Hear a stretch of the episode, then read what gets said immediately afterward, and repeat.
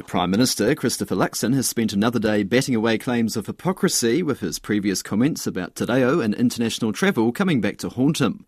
It comes the day before he departs for his first international engagement, a one day visit to Australia. Here's our Deputy Political Editor, Craig McCulloch.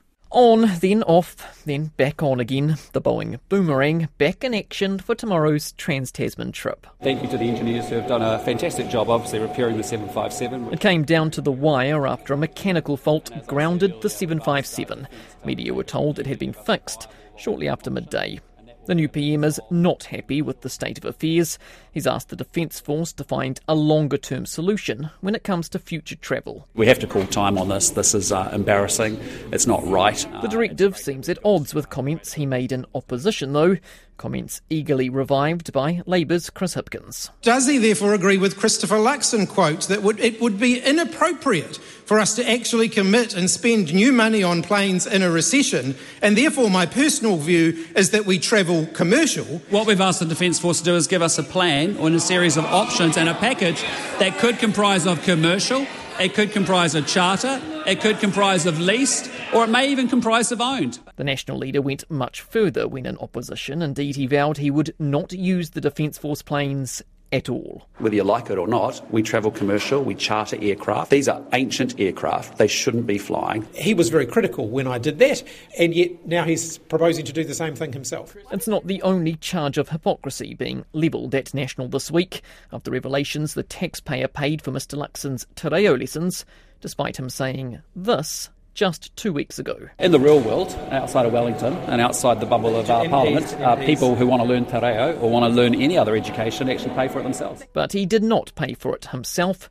and neither did a number of his MPs, who today revealed that the public picked up their Te Reo tab too. I've had Te Reo lessons.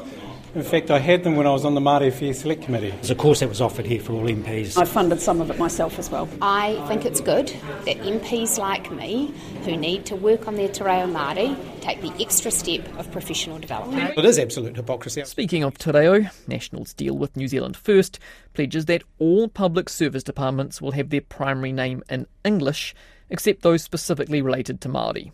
Despite that, the Housing Minister Chris Bishop has repeatedly referred this week to Kāinga Ora by its Māori name, not English. Kāinga Ora is known as Kāinga Ora uh, Homes and Communities. I don't know a single person who calls it homes and communities. And a quick survey of national MPs suggests that indeed is the case. Kāinga Ora? Mm. Housing? Yeah. Housing New Zealand? Uh, housing New Zealand? Okay. It's houses. Uh, I thought it was Housing New Zealand, but there you go. It is not Housing New Zealand, it's Homes and Communities. But does the New Zealand First Leader Winston Peters know that? Well, look, if you don't know, go back to um, Journalism School 101. Do you know? And dare I say, well, don't be so arrogant. Mate, I was around doing things for Maori before you were born. Regardless, both he and the ACT leader David Seymour are insisting the coalition agreements are kept to, that English comes first. In line with government policy, uh, it should have its English name first. All communication is about understanding and comprehension. If it doesn't fit that bill, then what are we doing? A question for another day. We'll look into that in the new year. For Christopher Luxon, that summer break can't come soon enough.